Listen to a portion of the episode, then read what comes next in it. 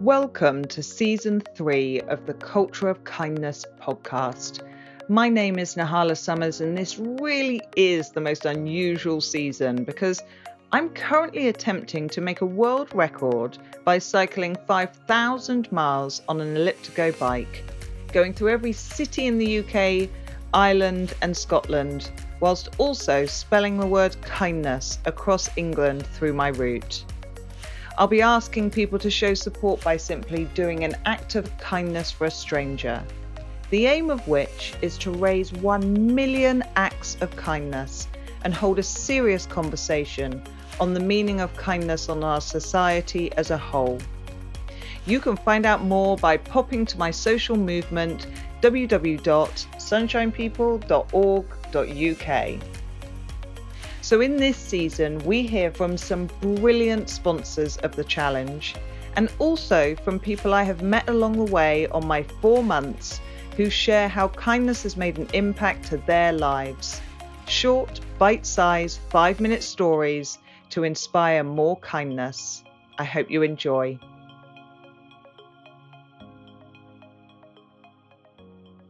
So this act of kindness that profoundly affected me and profoundly touched me as well was about almost 30 years ago, actually.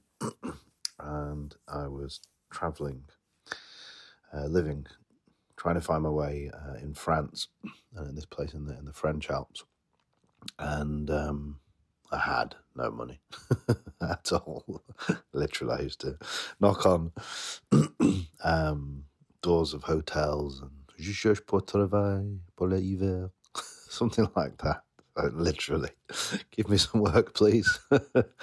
Pot washing, anything. And so yeah, I didn't have two openings to rub together, and it was around November time as well, so just approaching ski season and things like that.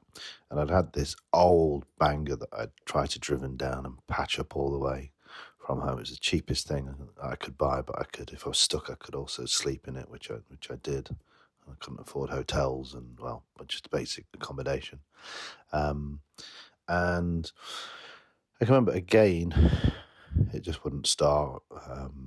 And it was in a car park. It was in like a one of these town car parks, and it was a Sunday, so I think that was part of it because it was free, and it just wouldn't start, and it's freezing, and it's about I don't know, it's certainly at freezing temperatures, and then you almost started to get the this like icy sleet, almost snow dribble mixed between that kind of temperature, and it just wouldn't start again.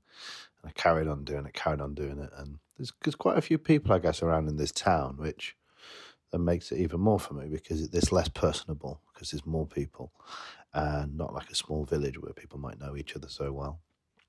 And I just couldn't start the van, and just out of nowhere, amongst all these people, somebody just walked over. This guy must have been about 25 to 30, something like that. And he spoke in French, didn't speak much English, and we just managed to get by. And he just said, "I can't start it," and this kind of thing, and pointed at it. And he went off somewhere. I don't know. Gone for 10, 15 minutes. Didn't know really what was happening, to be honest. He came back and he had some jump leads, and then he got his car from somewhere, which wasn't close to me, to come up with his car and a set of jump leads. And it was freezing, it was Baltic, and he'd put these jump leads on, and the car wouldn't start at first, and he's tinkering around, and he were moving around, and eventually, I don't know, it took us about 30 minutes, and after a bit of fiddling around, and he just started the van. And he just kept on running, and I just was looking in my pockets for some money, for some gift or something, and he was like adamant he wouldn't take it. He was just smiling at me. They weren't able to converse because my French wasn't so great at that stage, and he just gave me like this really warm, knowing smile, as in to say, I know what it's like, and I think what really struck me that he didn't have to do that, and it really was a hassle for him. It was an hour out of his day that he didn't want, but he spotted me, kind of made a beeline, and recognised I was stuck and frustrated and trying to sort something out that I couldn't do at the time. And I suppose I've got hundreds and hundreds of things I can think of, but for some reason that kept on coming out to me before I made this recording. Just the fact they had that level of compassion and care, didn't worry about his own personal circumstances, didn't care about the weather, the fact that he couldn't communicate to me, didn't know me, you know, I'm a big lad, I could be anybody, you know. I probably looked really rough at the time, shattered and tired from travelling, and but either way, just a stranger, basically, and a stranger in all those terms. And he just, really...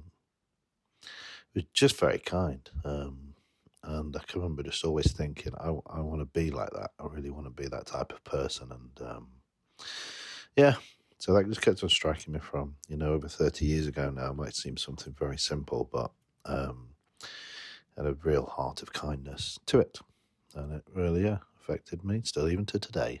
So there you go. Thank you.